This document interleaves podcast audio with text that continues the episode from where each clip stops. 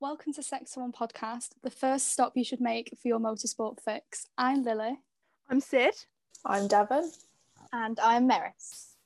So today we are going to be talking all about a certain event that happened at the weekend. Any ideas, guys? I'm not sure. I'm not sure what it Wonder could what be. it could be. So we're going to be talking to you all about testing. We we obviously know testing isn't the most representative, perhaps, of what the championship's going to end up looking like, but we're going to talk to you a little bit about what actually testing is. So, guys, what is testing? Tell me. It's a good question. Um, generally, it's a chance for everybody to see the cars on track all at the same time, uh, putting in different uh, lap times on, you know, different fuel loads, different tires. Um, it gets a lot of stick for maybe not being very reliable in terms of being able to compare the teams, as the term sandbagging. Um, but it's it kind of just kicks the kicks the season off, I guess. In terms of the like team's perspective, it's mainly for them to like correlate what they've seen in the wind tunnel, what they've done over the winter, and make sure that all their data they've got from that sort of correlates to what they're now seeing on track. So it, even though it's not the most amazing thing for us to watch in terms of like excitement, it's like probably the most important time for the teams of the year.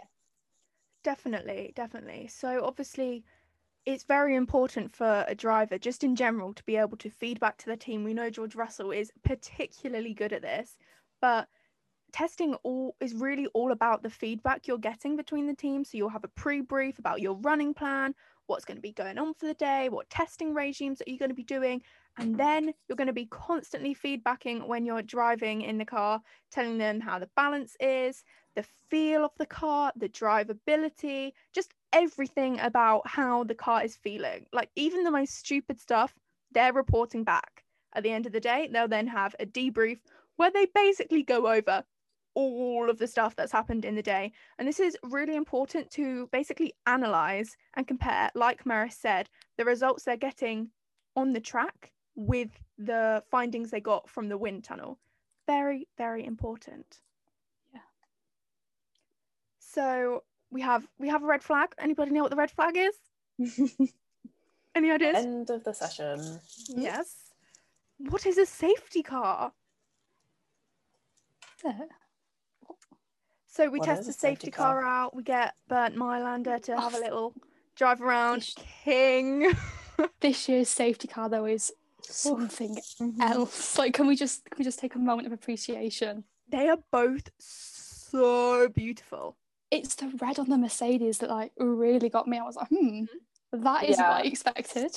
I think they had um, the like silver Mercedes was the safety car for a long time, or like variations of the silver, and it it just I mean having two is incredible, but also two that are you know bright colours, or so to say bright colours as well. Um, it's very exciting, so I'm looking forward to seeing them out on track as much as as much as the Formula One cars, you could say. Yeah. And like the Aston Yeah. Martin, we- we'll have an Aston Martin leading the race at least. Yes. Yeah. Just holding on to the hope. I, I really want to know like, can both the cars go at the same speed limit? I think we should have Brinley, our, one of our researchers, suggested this that to decide what safety car is for each track, the safety cars should have a race. Drag Yeah. Quality, Why not? quality for safety cars, love it. exactly. so, as well as all of the stuff we've mentioned about testing, th- this is also a brilliant time for the drivers to get around to all their media commitments, talk about their sponsors, big them up. So, you know, sponsors are getting their money's worth. And we also have this time where the drivers spend a lot of time in front of the green screen because they're doing all these little graphics that you will see at the start of the race when you're watching Sky F1 or whatever other platforms are available. But when you're We're not biased here. we're not biased. when you're watching, and you know, you see Max Verstappen cross his arms all serious. Yeah. that is what they're I'm just- filming at mm-hmm. testing. I can just see it in my head, just like No, like I can see George Russell's and I can see Nico Hulkenberg for some really weird reason. Like it just sticks. this is kind of out outside of what we're talking about, but you know the video that has just been released of all the drivers and they're stood next to their cars and it's zooming in. Has anyone noticed how everyone else dead serious, like no sign of a smile. But you go to the McLaren boys and they're like trying to hide a smile. Yeah. just, trying. even Yeah. in the um even in the photo that they released you could just see like daniel ricciardo's teeth just like Yeah. Stood out from the rest of the rest of the group it's amazing I mean, you can't expect Daniel not to smile. Let's be honest. If they put a camera in front of him, he's gonna smile. hmm Shall we talk a little about the testing equipment that we bring with us and we try out on the cars? So, aero rakes. Who knows about aero rakes? Mm-hmm. I know bits. So we we chuck these we chuck these on the car, and you can you can put them at different parts of the car, and they have loads of tiny little sensors on which measure the airflow. There's going to be a common theme with these these testing equipments. It's all about airflow. I think we really do underestimate the amount of aero work that goes in. And like, if you're not a Formula One fan and you don't know don't know as much as possibly we know, Yeah. Um, aero is such a big thing. It can make or break a car, as we will talk about as we go on in the podcast to talk about testing. Because, hmm, interesting, interesting. One. Very interesting. My personal favorite piece of testing equipment, flow-vis paint. That is, I was, love I was it. hoping that was your. When you said favorite, I was like, please, please be flow-vis. Yeah, flow-vis. favorite. Just, just Favourite. the color of it just works. Did you see how it looked on the Alpha Tauri? It made it look so much better. yeah I think they should have that. I think they should have it. I don't that know. should don't like Mercedes. definitely. Mercedes don't use the neon one, which just doesn't sit well. I'm thinking, well, what's the point? That's not flow-vis paint Why? then. Why are you using it? They use like a white one, and I'm thinking, mm, it's a bit. Of that joke. isn't what that, that isn't what I'm paying for. No. That isn't what I want. Okay, so I'm it's funny because some sorry sometimes like you look from the front and it just you know there's nothing there and then it, the car comes around the corner and you just get like a big flash of like green on you know it might be the Mhm. rear wing or Yeah. you know along the side and it's like whoa because they don't obviously they don't show every car coming out of the garage Yeah. um so you'll just see it fly past and be like whoa that's that's a bright green splodge on on the car New livery. yeah Um, so flow-vis paint shows, surprise, surprise, the airflow all over the car. Um, and then we have pitot tubes, which are placed above the nose cone, and these also measure airflow. And then one which doesn't measure airflow, the final one is heat sensitive stickers. I don't know about you, but I want I want me some heat sensitive stickers. Yeah. You can stick these to any components on the car, and it's really good for testing the reliability because it can tell you what if there's coolant issues because you can chuck it on the gearbox. Is the gearbox getting too hot? Heat sensitive sticker will tell you. I mean, it's that. incredible what you can do with just like a sticker. Like Yeah. thinking back years and years within the history of Formula One, you know, way back then, they would would never have anything. They wouldn't even imagine to have a sticker that can, you know, give you an incredible amount of data um, to help with reliability. Um, and instead of having to have, you know, big machinery or lots of you know sensors and things that uh, take a while to install or you have to figure out how to make them work within the car without you know compromising any aero or anything to have developed that into a sticker is just it's insane It's Mm. crazy. Same with the paint, like that's just crazy. Because to, to us, it sort of just looks like a little pattern they've drawn. It doesn't look like anything special. And they'll go back and they'll say, "Oh, this has given us so much data, and it's shown us so many things about the downforce and like how the winds go around the car and whatever." And that's so like mental, and the aerodynamicists get so much stuff from that. And we're sort of like, it looks pretty, Yeah. but it's literally pretty. so, yeah it's literally so important to them and like you sort of see like you don't see the aero rakes really during the season because they're quite like big and stuff but i often see the flow viz like during the season sometimes they use it or like mid-season test because it's so like small and compact they can just like chuck it on which is such like an amazing thing they've developed to just be able to use it whenever hmm Yeah. Crazy what paint can do and what you can get from that, isn't it? So, shall we start talking about what actually happened in testing? I think we should. Mhm. So I did something really sad last night. I was thinking, I was writing the structure for everyone to look at for this podcast episode, and I thought, you know, what order should we talk about the teams in? And so I was really sad. I got all the timings. I added them all together, I worked out the mean, and so I could put Math them skills. in in Yeah. order, in order of like who was top and who was last. Obviously, we need to take into consideration these laps were obviously done with different fuel loads, different setups, and so this is not representative at all. Because like Yuki Tsunoda set a flyer doing quali laps, whereas Now that was mad. Amazing. Let's Yeah, just take a second, exactly. but that was insane. I was shocked. I was shocked. Honestly. It's incredible. Right, so Lily, I think you're gonna take us away with Red Bull. Yeah, so Red Bull, I don't, I expected them to be fast, but I don't think I expected them to be the fastest. Mm-hmm. Coming into testing, I did expect Mercedes to even just put in one flying lap that was faster. But Red Bull, uh, even Hamilton, so I've got notes that Hamilton has said that Red Bull is a different animal for 2020. Obviously, we've got to take that into consideration. They always come out and say a few things like, oh, we, we've not got, you never know, you know, and also their suspension has, is like Mercedes this year. They've taken like last season's Mercedes and sort of, you know, made a Mercedes style suspension. Obviously, the driver lineup is, I hate to admit it, but it is strong. You know, yesterday, like obviously people don't know, Sunday, um, part one and part two, they were fastest. Yeah. You know, Perez Perez at the fastest lap, then Max just was like, "Mm, no, and he just went. He was as fast as they got last season, I'm pretty sure, in Bahrain, which in Pretty testing you wouldn't expect. And they're testing different floors out as well. So that could explain, you know, the inconsistencies in the days. Yeah. But overall, I think we actually have a chance of Red Bull challenging. Please. If we go Fingers into the first race, we could go into the first race and it be a fight, not just Mercedes 1 2 17 seconds ahead. Yeah, that'd be really, Uh, really mm. exciting. Yeah, I am feeling like Ma- Max specifically has got a chance at genuinely challenging for the for the world title, which Yeah. It's Can- yeah, it just makes me so happy. We all know Yeah, you, that um, that Red Bull is built around Max. We all know that. But Checo has been handling really well. Yeah.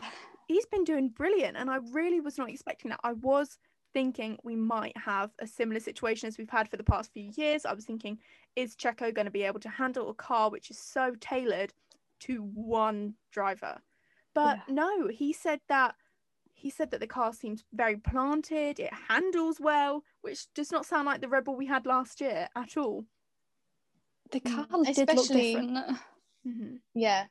They've literally also Red Bull, I swear I can't remember any reliability issues that they had or anything. The only thing that springs to mind is Perez's engine just cover Oh, just sort yeah. of flying away. Um, was But odd. apart from that, like they had no reliability. They got their laps in. They were like consistent, fast, and obviously Mercedes didn't do that. So hopefully we will have a fight. Even I'm saying that as a Mercedes fan. Hopefully we will have a fight this season. Yeah, and we've I seen think before that the you know the second we spoke about it in the last podcast obviously but the the second seat issue in red bull a lot of the time comes down to a driver not really being able to handle the car um, and i think for perez to come out the blocks and be able to say that you know this this car i can handle it i've got a hold on this i think is very optimistic for for him so yeah they're off to a great start I just think the car did look good.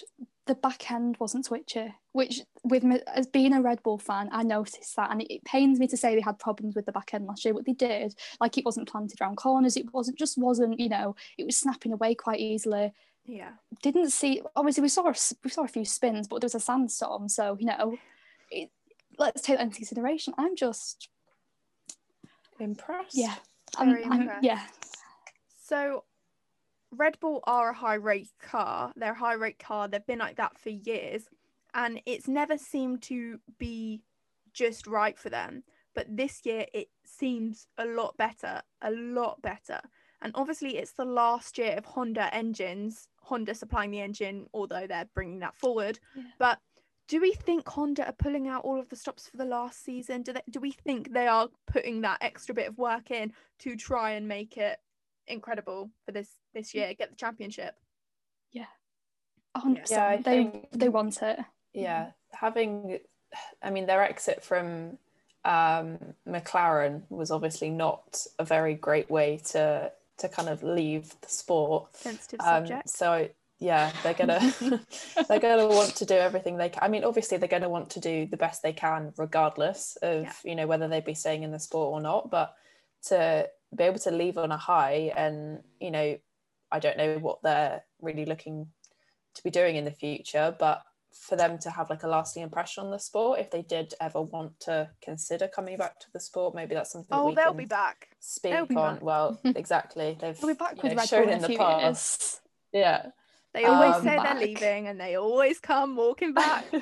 It's just like that. just People just can't get rid of. Like Honda is the you just can't get rid of it out of the sport. It's just like it keeps coming back. Yeah. Yeah. Bit- Now they've bit even like like, Alonso. Mhm. Sorry to say it, but a bit like Alonso as well. Like, let's just be honest. and even they because they've backed Yuki to come in and everything. And it's sort of if, if they step out, are they just gonna like not back him or continue with that? And it seems weird for them to do that and then leave straight away. So Yeah. you know, Yeah. So next up we have McLaren, and I'm going to take this one. Thank you. um, so I was freaking out over the testing weekend, being like, "Oh God!" I took two teams, and I have nothing to say. So I've just been digging, writing some notes down from the interviews and all that. So day one, Daniel Ricciardo comes in, does 45 laps. His fastest time was a one minute 32.203 and he was first in session one. That made me so heart mm. so happy. I was like, this is what we want.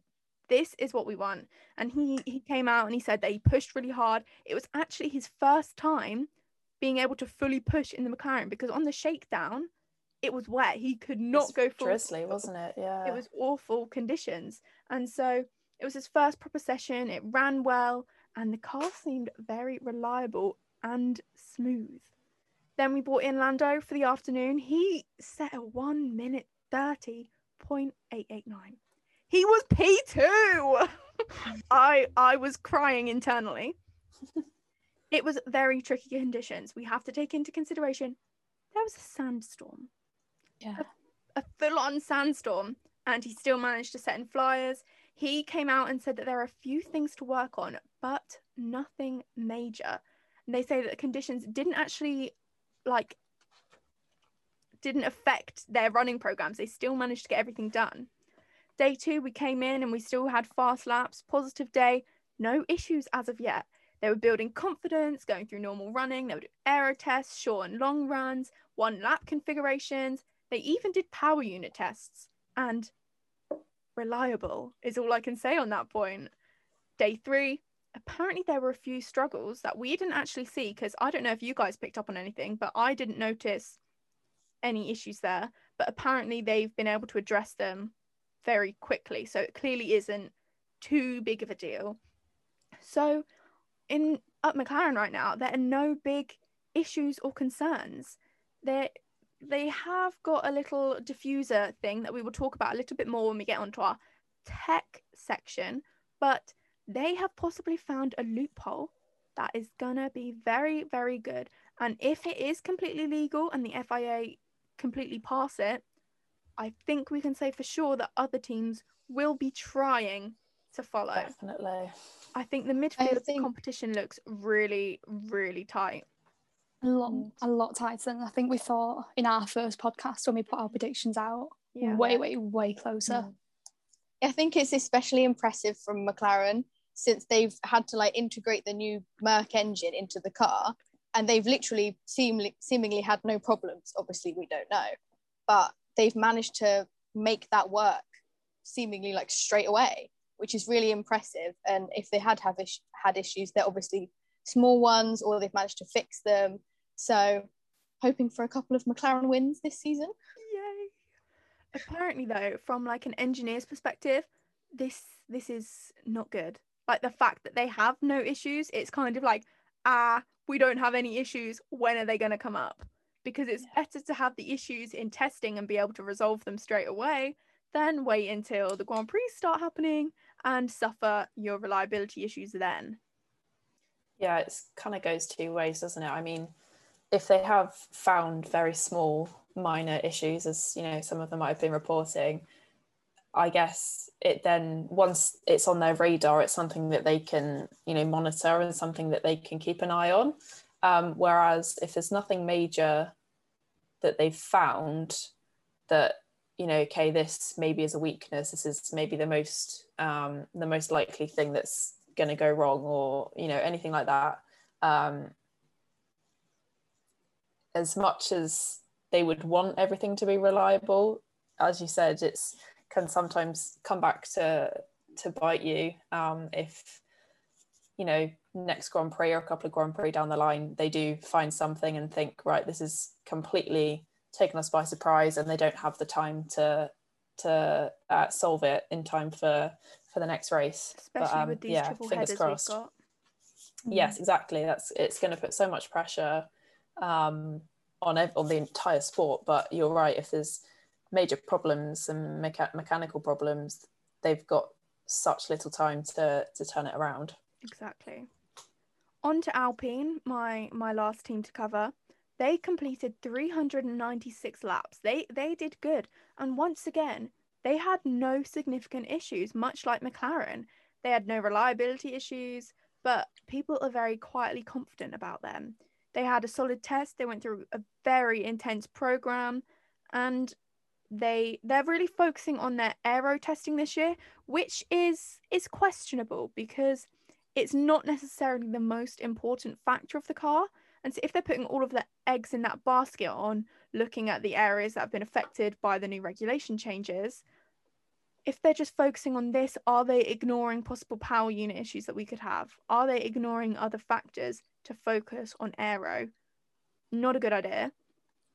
But the drivers have gained confidence. And one of the I don't really understand the whole management system at Alpine this year with no team principal, but one of the guys has said that there is no midfield just a field.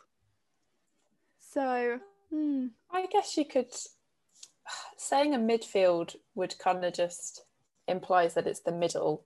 Yeah. But I do get where they're coming from in the sense that it's a much wider midfield that's kind of encompassing most of the grid at this point. Yeah. There's only really a couple of teams either side. So I guess the majority of it is now just the grid. So you could say that. I think something we've all noticed, and we'll go into a little bit more detail, is the huge airbox they have. And just for a little basic rundown of what that actually is, basically they have slimmed their side pods because of the floor changes, and the stuff that would have been there is stuff like coolers and radiators. And so they've had to move that up top. So the whole center of gravity of the car has changed. And this this can be an issue because obviously the center of gravity has changed. is kind of a big deal. But then move, making the side pods slimmer is all to seal the diffuser to gain the downforce that's been lost from the slimming of the floor. And so they're doing it for a good reason. And it's all for aero gain, but there is a strong possibility of it being an aero nightmare. So fingers crossed this this goes well. Is all I can say. But Alpine and McLaren are looking like very strong contenders this year. Yeah, I think this isn't to do with the actual car, but seeing Alonso, did you see him with that helmet he had on in that car? And he literally looks like he's back in the Renault from like 2005, six.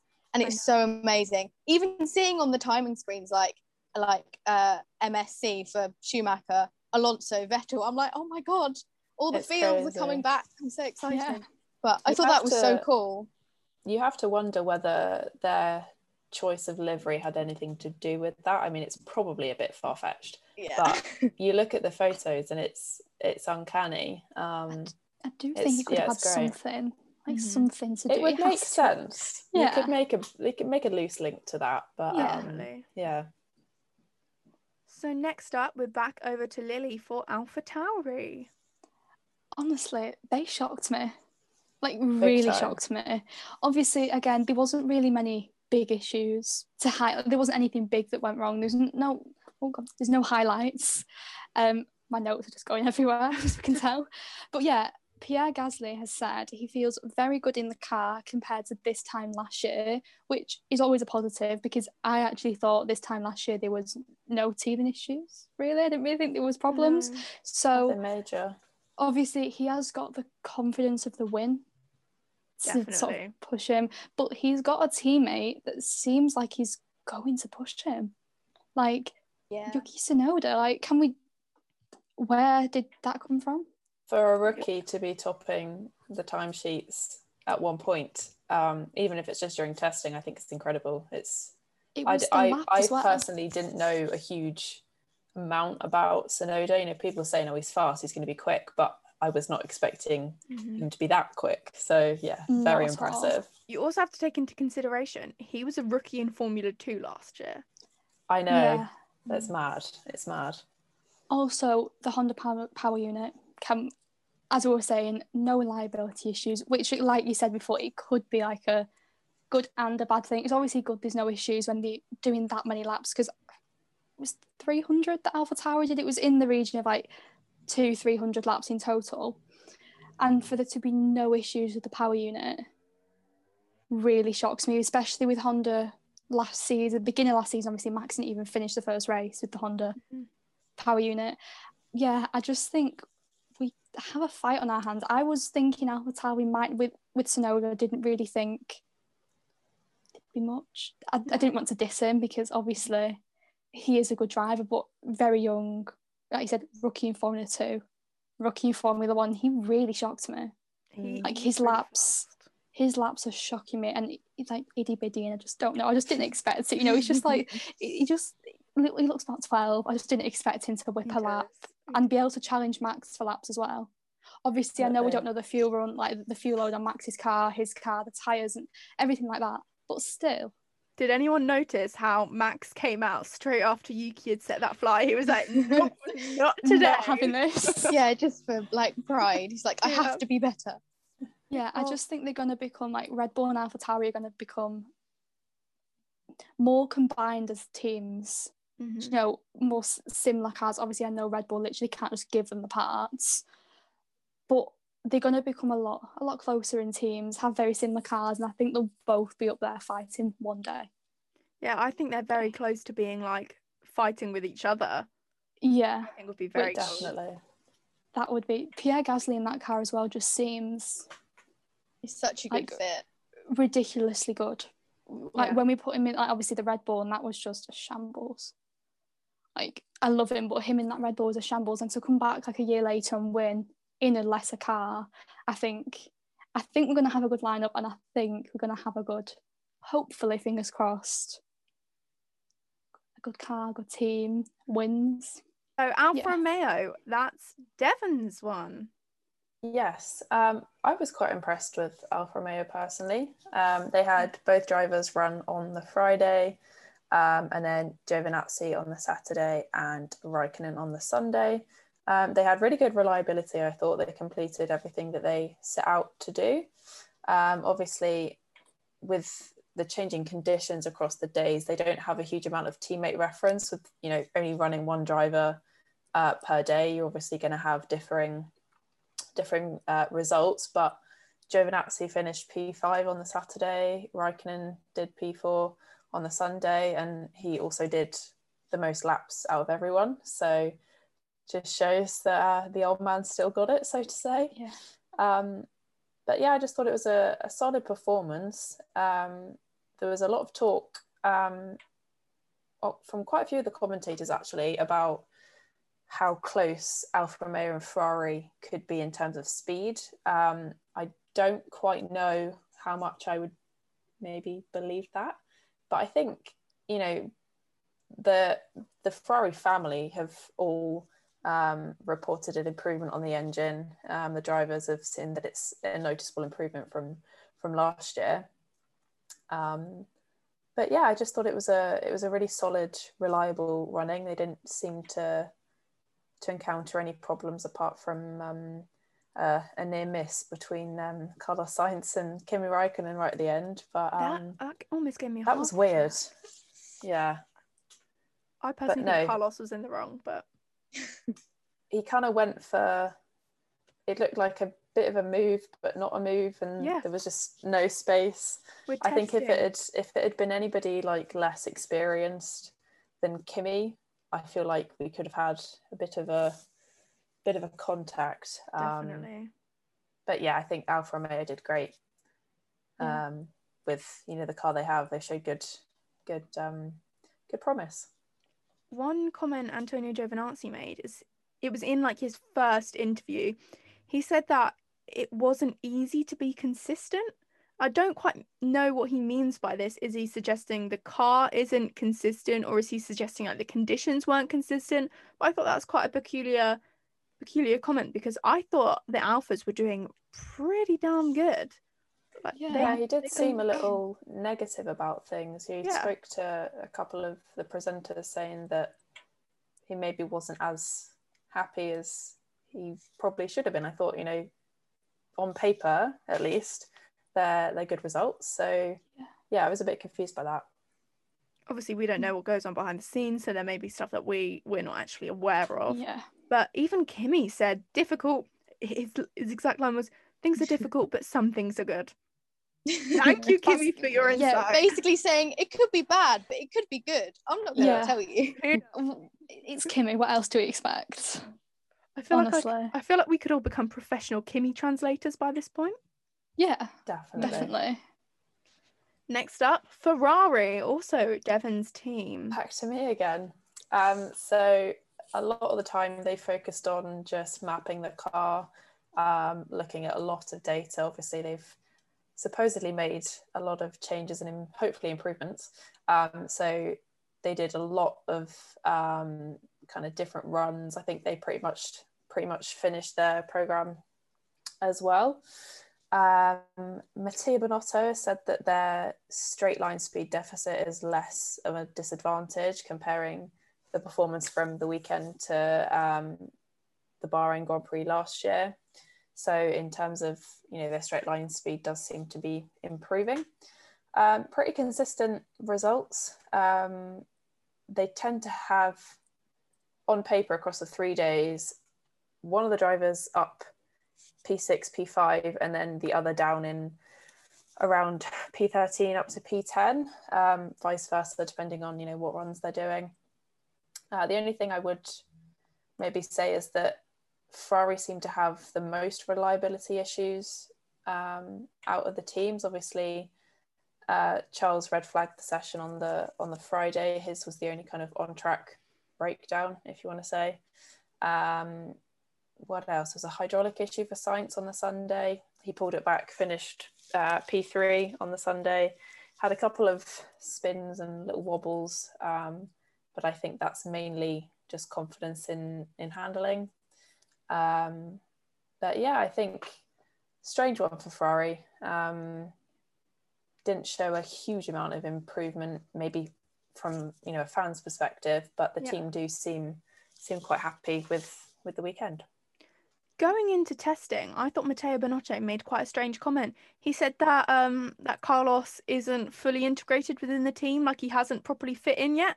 And I just thought that was a really peculiar comment to make. He's almost being like, "Yeah, you're not one of us yet, Carlos. Just Yeah. wait a little bit longer, and perhaps you'll do Got it." to learn it. I Like, know. know. They're already starting on um moving his hairline back by stressing him out. You don't need to do that to him yet. Not yet. Like, you need to encourage him. He's got some of the best hair on the grid. Come on. please let him keep it, please. please, Matteo, please. But despite Matteo's comment, Carlos said that he feels very well adapted and he feels like he's at home. So clearly, we've got two different perspectives here. But of the yeah. yeah. yeah, I'm hoping I'm hoping he's fully integrated, and I think I think Carlos is so easy to get on with. I feel like he is the reason we had that bromance between Lando and Carlos because look at Carlos and Charles. They already Mm. look like besties already. Yeah. Yeah, Yeah. he seems like a great guy. I think give him give him some time to to build up his confidence a bit. And I I do if Ferrari can make the improvements that they kind of need to to be back up uh, where they should be, I think they could have an incredible driver lineup um, in hopefully not too maybe a couple of years, shall we say? Mhm. Fingers crossed. Yeah. So Williams, nothing, nothing of significance really happened with them. I know they completed a good number of laps. They were very consistent. No, they didn't have the Mercedes reliability issues that others had. Um, so over the three days, they completed 304 laps. Um, oh, sorry, 373 laps. I'm looking at the wrong one. Um, which was actually more on average than they did last year in testing um, over three days. So the 373 most were George Russell. Um, and I think what was really weird about it is that they had Roy Nissany as their first driver on the first day, So weird. which I found a bit odd that they decided to have their test driver as like sort of the first impression to the Mhm. car. Because I thought you, well, the obvious option I think is to chuck in George and see Yeah. what he thinks because he's driven the last car the last two years. He knows what's going on, how to help. Um, Nissany's obviously been part of the team for a few years. He knows because he's driven it last year in practice sessions. But I, I think a lot of people thought that was a weird choice to give him an entire day in the car. But I guess maybe to give him experience or, you know, um, and so he did 83 laps. The Latifi was in on the second day. He had quite a few spins, and I'm guessing we can sort of blame that on, on the sandstorm. I think that's a lot. A lot of people were blaming it on. Um, he had like two spins in two laps. Sorry. um, We'll blame it on that. Yeah, we'll blame it on that. Poor, oh, poor Um, but yeah, so they I think they had a good a good testing session. Um, no problems. Completed a lot of laps. Uh, yeah, I don't think there's anything. It, a lot of the teams were sort of not boring, but they didn't have many problems. I There's know, which is nothing that we can point out. Yeah, I think on the topic of Roy Nissany, I know his role is the test driver, but if you if you think about what testing actually is, it's making sure the car is as good as it can be for the start of the season. It's it's making sure the drivers are comfortable with it. So if you were going to use one of your other drivers, would you not want to put in your reserve driver just so that they know the feel of the car and how it runs, just in case they need to step in? Yeah. yeah. Do you it not think more sense. money money Mm, had something to yeah. do with it? Obviously, I'm not. I know he's very wealthy, and I'm thinking maybe his dad might have put money into the team Yeah. in re- like you. I don't want to speculate, obviously, but we've got to speculate about something like that. Mhm. But I just think that maybe money has a big thing to do with it because I can't see any other good reason. But if you think about Alfa Romeo, they're Alfa Romeo Orlen, and Orlen comes from Robert Kubica. That's the only reason they have that big sponsor. Hence Yeah, see a lot of Robert Kubica in the season. So, like, why wouldn't Alfa Romeo bring in Robert Kubica for testing if you think if it was a money money issue? Do you think it's because Williams were struggling so much? Mm. Obviously, I know they were then like bought out, but obviously they had a lot of debt to pay off when they got Uh-huh. bought out. There was there was an awful lot of debt. Like, I read some article about how much it was ridiculous amounts. So do you think that maybe it had something to do with his dad to help him with that, or just some? It has to have something to do with money. Like everything in this sport has something to do with money. On the yeah, on I the think subject, that's probably the most likely option because you know it's not like it's a free practice session. It's very kind of low stakes during the course of the season. It's it's Yeah. testing, um, and especially you would think this is quite a big season for Williams, hopefully. being you know the first season. Fingers crossed. yeah, they you know of them being you know fully um, revamped, so to say, a drastic new livery. Um, but yeah, it didn't really it didn't make a huge amount of sense. on the subject of Williams, I know I sent this in the group chat the article of Jost Capito, if that's how you say his name. He's the big CEO, the big investor who's come in and given us all the money for Williams. He said that George Russell is very difficult to work with because he pushes the team so hard. This, I this made don't understand fuming. that. That's like that's contradicting yourself saying he's not helping by helping. What that doesn't make any sense. He needs to push the team. Like Just- you'd want Williams to do well. Yeah, maybe it's because obviously I know I don't know where the I don't know where the big CEO's from. Is he American? Probably. Well, sure. obviously British people and American people are extremely different. We know that. Maybe it might be like I don't want to say lost in translation, but George coming across as being forceful It's Mhm. just him being like, you know, we like he wants a winning car. He wants to get to Mercedes. It's just him being like, you know, I need this. Like he's not going to sit and be like, you know what, put me put me in a donkey. Like I don't care. I'll do it on a donkey. He's not going to do that. Mhm. He he yeah, wants a fast car. especially especially when I mean I know nothing's confirmed, but he's most likely going to have a Mercedes seat. He's he's he's got his foreseeable future somewhat sorted out, and it's not like it would it would be worse if he sat there and thought, well, really it doesn't matter because I know that I have got somewhere to go. I know that I've proven myself, so why do I need to push the team when I've you know I've got somewhere to be going. Um, it just yeah no it doesn't make sense because first of all George comes across as just a lovely person, um, and a lot of the team say that he's so communicative. They sing his and praises. So, exactly. So it just Everyone yeah, doesn't- does. takes a bit Everyone of a, who knows bit of him. shock. Claire Like, Williams. I've never heard a bad thing about him from Claire like anyone Williams I've was spoken to in the racing world. Claire Williams was so happy with all the feedback. It was like he's he's a brilliant driver. He's basically, you know, like an engineer's dream because he, he Yeah. knows what to say. He gives the right feedback. Like he, he He's like running the team. that you can understand it. Or Yeah, running the wants a- team. Let's not do an Alonso. That's why Well- I think they don't have a team principal this year. They've got it in the bloody car. That's true. Well, maybe it's like Niki Lauda. He was like that. He could literally sit and he'd tell them what needs to be changed to make the car like three seconds faster. Yeah. It's probably just like that. Like I, I feel like I feel like we've all watched Rush. I feel like I feel like everyone's Yeah. seen it, and it, he he was very full. Obviously, I know it's acting, but it was it's based on Yeah. and he it, it comes across very forceful and i just think if you're a racing driver and you're not passionate then why are you in the car like get out like see ya like mm. Formula One is a that comes sport. like yeah it comes back full circle to say if george is this amazing why the hell wouldn't they utilize that and have him in the car for at least one and a half days like all the other teams do Yeah. it's Yeah, just weird to not have your lead driver like that especially on the first day as well yeah it a weird one Yeah. Peculiar. very weird Maris, we're back to you for Mercedes. okay now i'm very upset about this i know it's very it's i think it's very hard to judge mercedes because they do this whole pretending that they're rubbish thing and then are like joking one two by like a second um i genuinely think they do have problems because normally what happens is that they do loads of laps have no re- reliability they're just not fast this time they weren't fast and they had reliability problems as well I think it started because they didn't do a shakedown. So Yeah. loads of the other teams did. They didn't do one, and I think not normally shakedowns for, for like um, photographs and filming days. But obviously the team are going to use that and say, "So, what do you think?" Um, and obviously they couldn't use that to do any sort of initial little problems.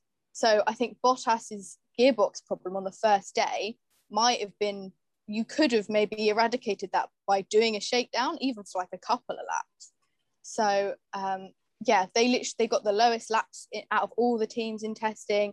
Bottas had the gearbox problem. Hamilton spun, which is so a lot uncharacteristic. That's there was quite a few Yeah. spins I know. Even so, he spun on the second day and the last day, When was he? and I can't remember a time when I can't remember a time when he's done that before. And I'm thinking, I'm trying to think. It's not because he's old and he's lost his touch, but maybe it's probably the car. Like, and everyone's saying, oh, it doesn't look as railed as it normally does. Like you've said, how Lily, how the Red Bull back end looks so much better. It's planted. Literally, the opposites happened to Mercedes. like they've switched They're cars. sliding around. Yeah. Apparently, it is It's because very though Mercedes are going that they're going over to the high rake concept that Mercedes have had for Mercedes Red Bull have had for years, and so this new high rake, you either get it right or you don't. Where you get it wrong. yeah yeah. Aren't Mercedes doing their like filming day next week? I someone on my live, I can't remember, put something about they're doing. I know it's not a shakedown anymore because it'll be next week, but they're doing their filming day in Bahrain next week, and hmm. apparently they're bringing a new package next week, so no one could copy it at testing. It's Of convenient. course. It's, the it's like plan. an, it's, yeah. it's like a whole new. apparently, I obviously they can't tell say that that is going to be the best package because you know they've not tested it. But apparently that is what they're planning on doing. Their filming day is one day this week or just before the like the race weekend, and they're bringing a package Mm. that Yeah. yeah About the whole like, are are they sandbagging? Are they not? Question. One thing I thought was quite weird is the fact Valtteri Bottas came out and said that the rear's all over the place. It's very snappy and hard to handle. That's kind of, if I was playing the F1 2020 game and I'd just said that in an interview, I would lose lose points for supporting my team. So like for him to come out and actually say that, it's kind of a bit like, whoa, he just kind of dissed the team almost. Like even even Hamilton did. Hamilton sort of obviously. Hamilton always does. the, Oh, Red Bull are to beat us. They're to. Well, they're not. Let's be honest. yeah. But they both genuinely seemed a little bit. Even Toto in his They interview seemed seemed not. Not like shook up because that isn't the right word, but they seemed a bit like, oh crap, like we've got a problem. Yeah. Like this Yeah, isn't think- what we wanted. Yeah, maybe because how much leeway they had last year with being better than the rest of the pack. To switch to the to switch to the high rake, they maybe thought, oh, we've got the gap to be able to do that and try it out because we're so much further ahead. I'm not sure how it works entirely, but they've never been. They never really show their hand in testing that much. So I know they were first last year in testing, but before that, the only ever time they were first before is 2015. Ferrari were first in testing every single year in between. Yeah. So ah, Mercedes are just a bunch of mind games. You never know what's going on. I think it will be closer between Red Bull and Mercedes, but I don't think obviously I don't think they're 17. Like I don't think they're like back No. with like Williams and Haas. Let's be honest, he's not going to be fighting with Mick Schumacher. Like Lewis Hamilton and Mick are not going to be fighting on track. As much as I'd love that, One It's not gonna day. happen. One day. they'll he'll, Lewis Hamilton will be lapping him. So like, I yeah, yeah. Right. Shall we move on to Haas then? Devon?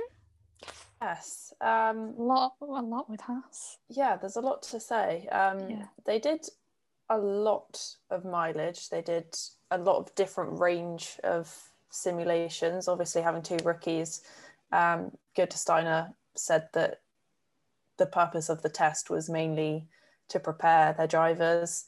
Um, and he was actually quite surprised at um, how honest their feedback was and how prepared they actually were. Um, so I think for both of the drivers, it was a great um, it was a great session. Obviously, Mick had a um, a gearbox issue on the first day. I didn't get as didn't get in as many laps as he as he had hoped.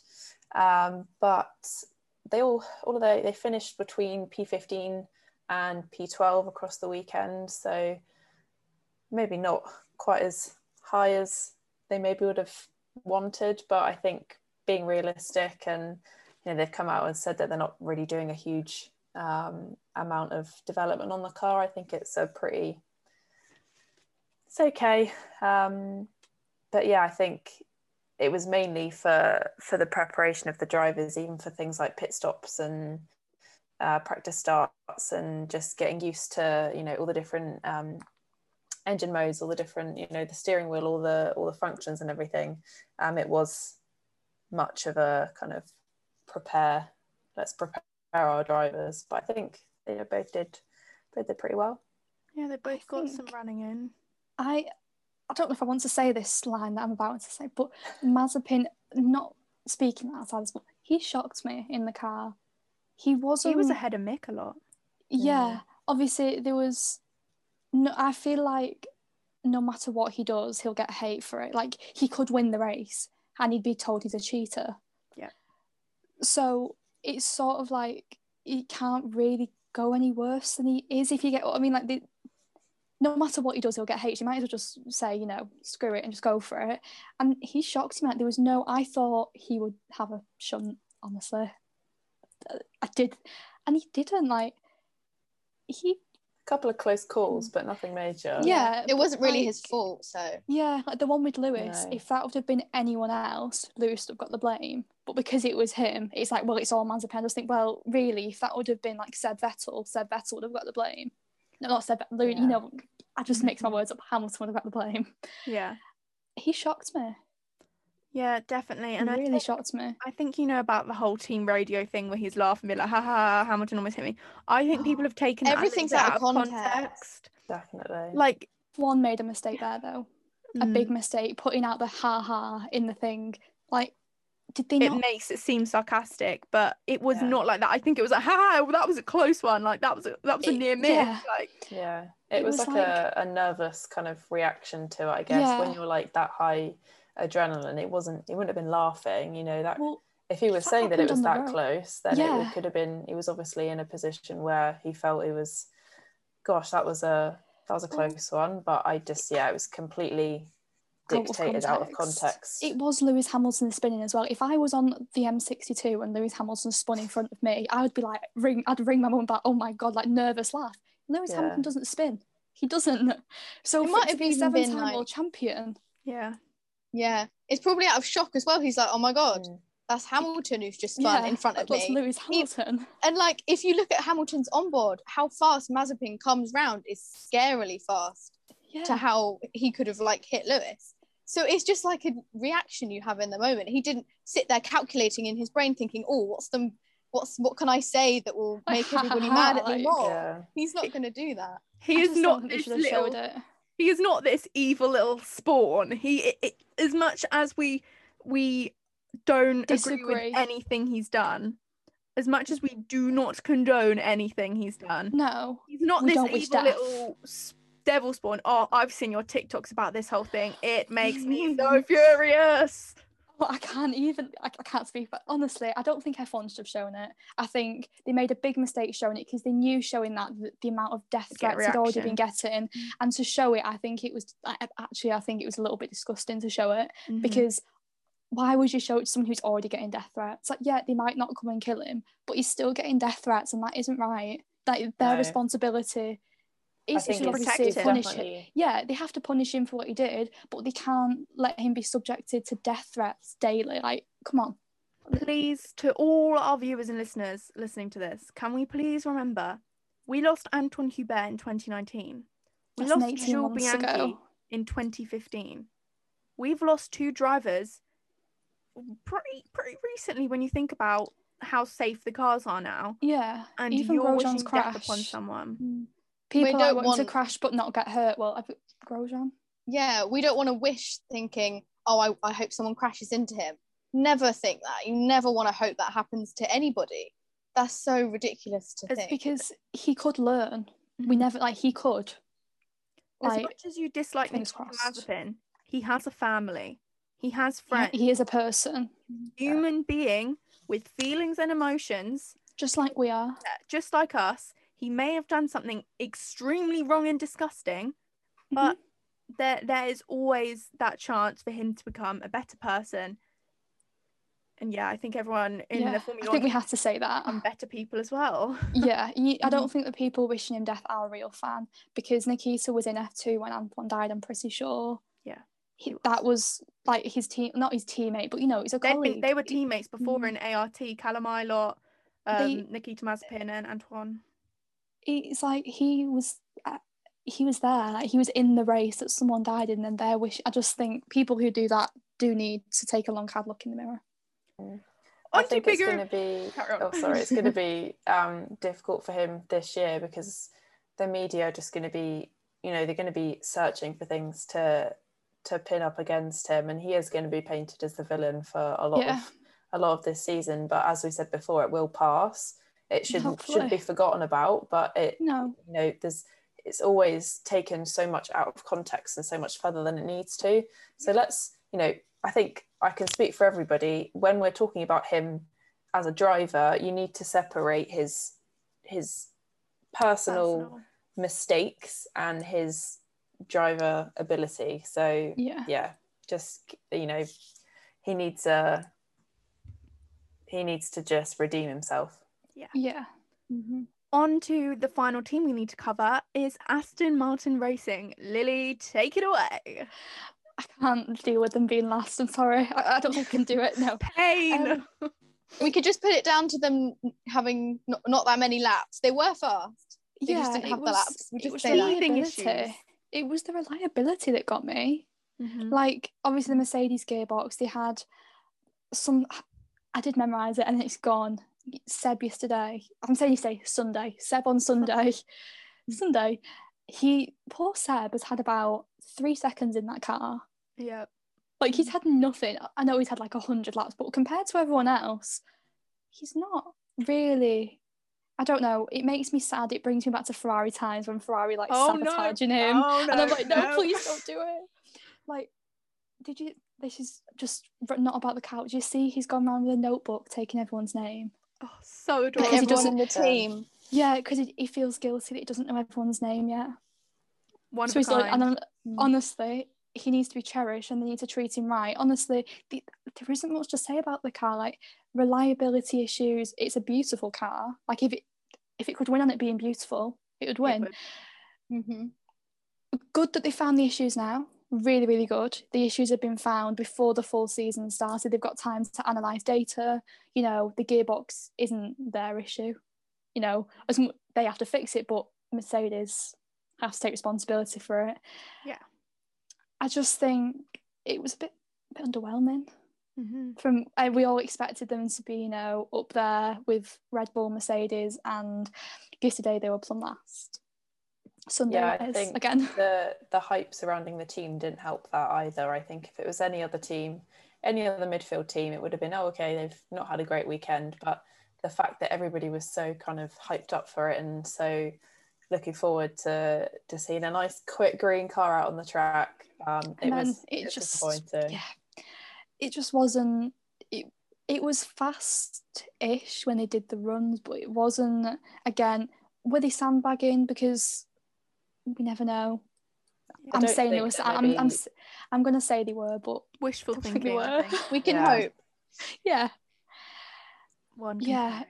just a bit, bit of a letdown. You know, the car, again, a letdown, and I, I hate to say it because you know the pink hair and the, the pink on the car. I've got a bond with it, Yep. but it let me down. The reliability just let me down. Let's wait redeem for Q1. Let's wait for Q1. See Yeah. what happens. I'm I excited. won't sit and cry now. excited. Yeah. I've, I've shed all my tears. It's fine. no tears, no tears left to cry, as Ariana would say. but yeah, it was just a. Difficult weekend for them. Yeah. That's all I can say. Welcome to Texpert. We are joined here by Jacob, who is our technical specialist. He he knows all the stuff that we pretend we know. So yeah, Yeah. we just we just read it and hope we, for the best. we read it. Jacob, would you like to get us started? Um, yeah, so this year, although the cars are largely the same, there's been quite a few major changes to the aerodynamics at the rear of the car. So we've heard a lot about the floor changes, but there's also been changes to the diffuser, which is the area immediately under the rear wing, as well as on the rear brake ducts, where Renault last season, no, Aston Martin Racing Point were found to be cheating. So essentially, these are very big, and James James Ellis said last year that if you just made these changes and didn't try to adapt or recoup the downforce, you'd lose around two seconds a lap at Silverstone. So they're quite big changes in the grand scheme of things. So yeah. And then so teams have had to come up with ways to try and recoup this downforce. And there's been lots of different approaches. I think Haas are probably the most simple because we know their budget's not the best. But teams like Mercedes, they've got kind of changes all along the floor. And I think that's really also going to make the bargeboard area more important, which is the area kind of to the near the front tire. And I remember on the McLaren shakedown at Silverstone, they had a picture of their car and they photoshopped out the bargeboard area because it's so complex and secretive because that's where you want to generate vortices to kind of seal the floor. Yeah. So yeah.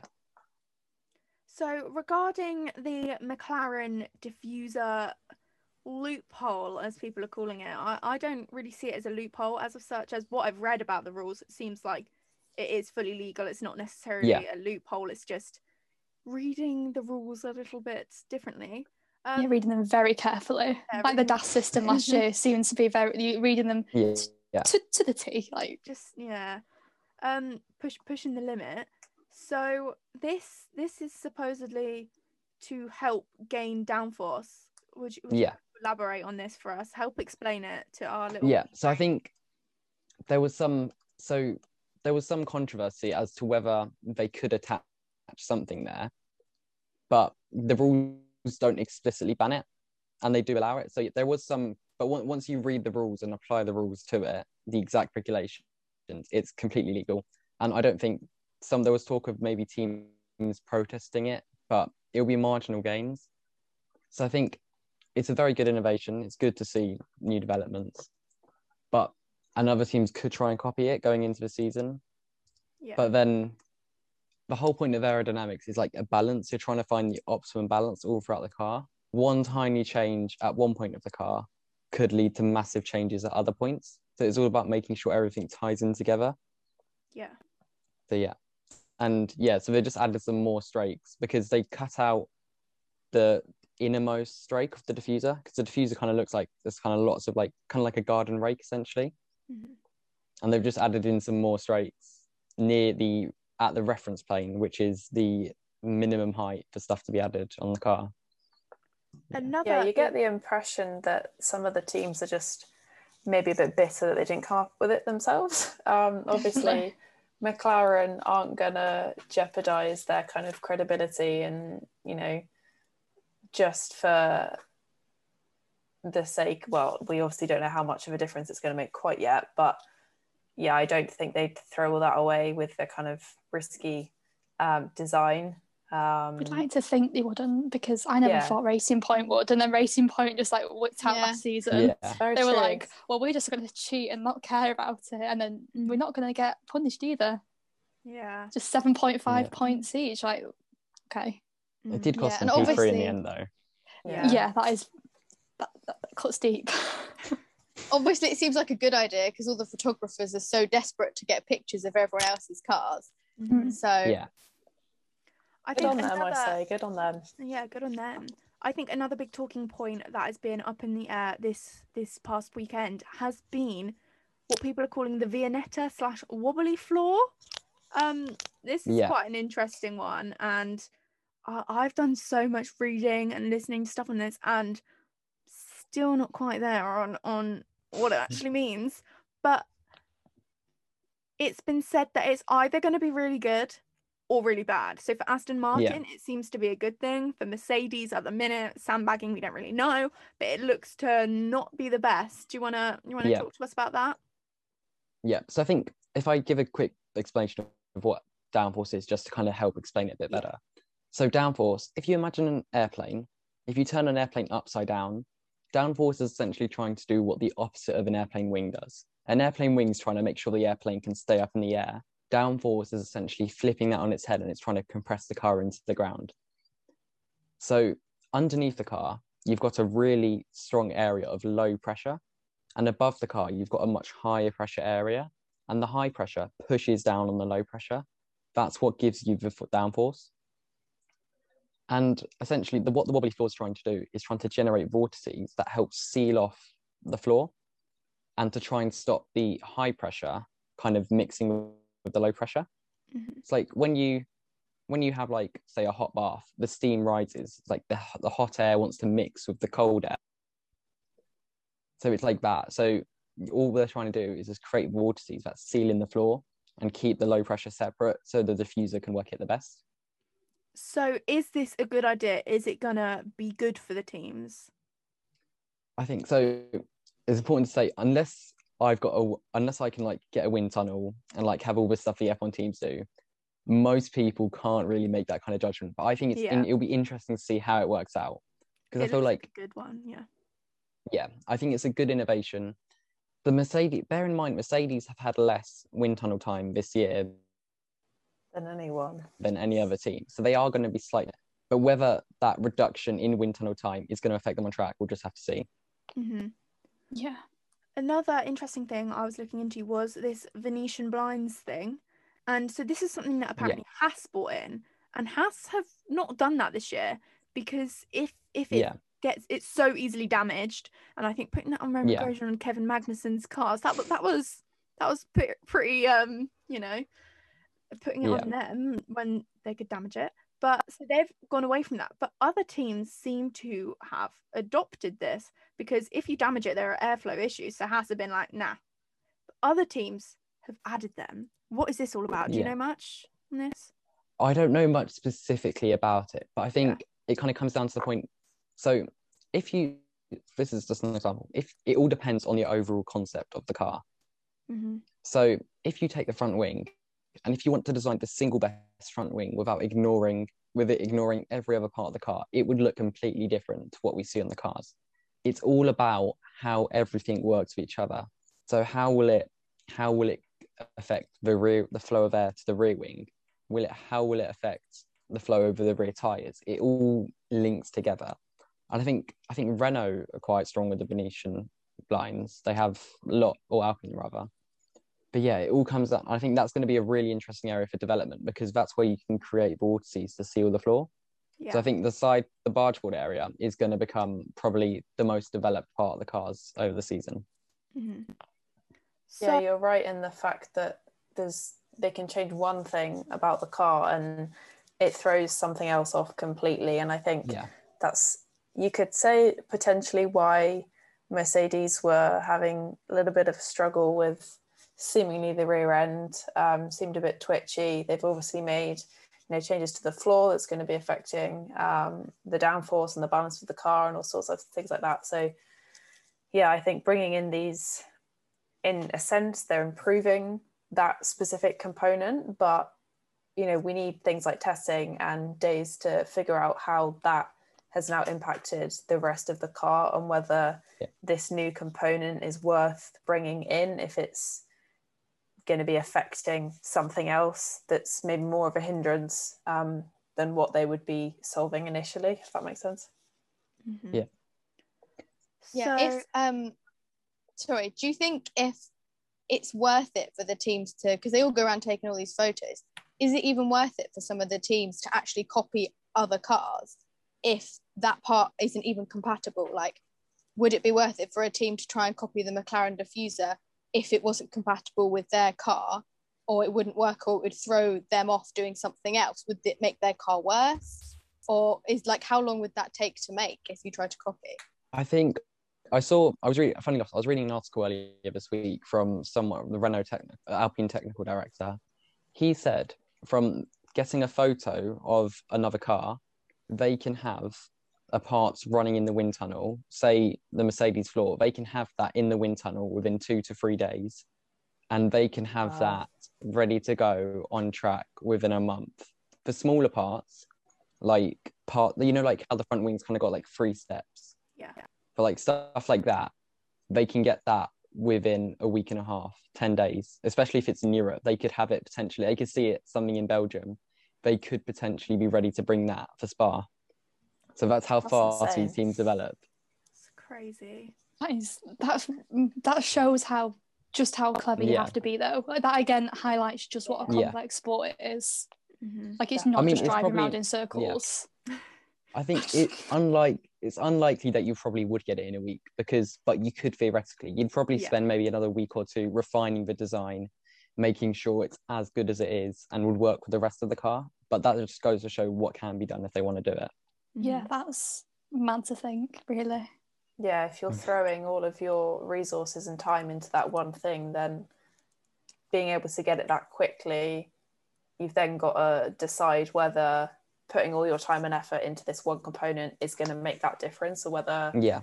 this might just be something that they've developed and that team is seeing the improvements whereas that's might not potentially work within our package so yeah it's all Yeah. about it's all about balance Yeah. So, something I don't think we could avoid discussing because I think we could all see it is the huge airbox on the Alpine. Yeah. Thoughts? So from what I from what they've Alpine have said, essentially what they've done is they've made the airbox bigger so they can fit a, a lot more of the engine higher up. And that means because the engine's not taking up as much space at the back of the car, they're able to really narrow the side pods and essentially give themselves a larger floor so they can fit more aerodynamic devices and just help with that the cuts to the floor, just give them more surface area for them to kind of work with there. hmm And the problem with that is, is you're changing the center of gravity of the car. So there will be a slight, a definite like notice when you're handling the car. But yeah, that's quite interesting because not many teams have done that. And Yeah. They've said the aerodynamic gains they can get from the floor outweighs having the bulky airbox. hmm So, our final thing we're wanting to ask you about is the changes to the 2021 regulations in regards to like technical stuff, such as like the fuel loads and the the time it's going to be adding on. Do, do Yeah. would you be able to talk to us about this? So for the fuel, um, the commentators said 10 kilograms of fuel is worth around three tenths of a second. So you can have a maximum of 110 kilograms of fuel. So 11 times 3.3 on a high fuel run compared to a low fuel run, that's instantly three and a half seconds of time compared. And I think that's one of the reasons why you can't pay any attention to the times, really, especially on a long run, because Mercedes could say run every run they do with 50 kilograms of fuel. That's instantly 1.5 seconds slower than if they were running on such a low amount of fuel, if that makes sense. Yeah. As well as that, they also run, they never would run in kind of the race trim of engines and ERS. So it's very deceiving. And they can just also like add like blocks of lead to make the car heavier anyway. hmm So I think Yeah, for you that reason alone, this, You see, yeah, not sorry, they um the I can't remember who it was. I think it might have been AlphaTauri. There was one point where, you know, Tsunoda was right up at the top, and then you know comparing that to Gasly's times were miles off of that. And when you know just looking at that on a leaderboard alone, it looks like there's a massive gap between yeah. the two drivers in testing, but it just comes back to the fact that you've there's so many factors and so many um, you know different things you have to take into account, whether it be fuel loads, whether it be conditions, whether it be time of the day. Um, as much as you know, we need to we need testing to. It gives us talking points. It gives us the kind of excitement of of the season, but you know we do have to take these things into account. with Tsunoda, he was actually opening his DRS on the start finish straight significantly earlier. Like he was activating it outside the activation zone. So I believe it was up 250 meters before you're allowed to open it. He was opening it. Interesting. So he was, let's say, bending the rules a bit. He was quite But literally it- flying. But it's Tsunoda, so we'll we'll let him off because it's Tsunoda. Come on, we've got to just let him off this I- once. I'm Rookie gonna errors. treat It's him. rookie errors. I'm going to treat him like a 12 year old because he looks Yeah. he looks so young. He's going to be babied. I'm sorry. He's, he's just the fact that he's only like three years older than me Mm. blows my mind. Like it blows my mind. I just wanna. I love him. Sad Very little true. Well, thank you for joining us, Jacob, our Okay. expert name still to be decided. Yeah, I love think that's it, good name. Thank you. Yeah, I love that's a you. good name. Um, but thank you for joining us. We will definitely That's get okay. you on this Mhm. podcast some more. Definitely some really Definitely. useful and interesting insight. Thank you for Thank joining you. Well, us. yeah, thank, Thank you. you. So we want to say a big thank you to Jacob, our tech expert, for joining us from this podcast. We Mhm. think he gave us some really insightful information. We will definitely be getting him on here more. He is our tech expert, as we've said. So we will get some more insight from him soon. Thank you all for joining us for this podcast episode all about testing. We have just announced on our social media that we are going to be starting Twitch streams. So make sure you go to the link in our bio to follow Sector One Podcast on Twitch so you never miss a stream. Thank you all for watching. Thank you. Thank Bye. you.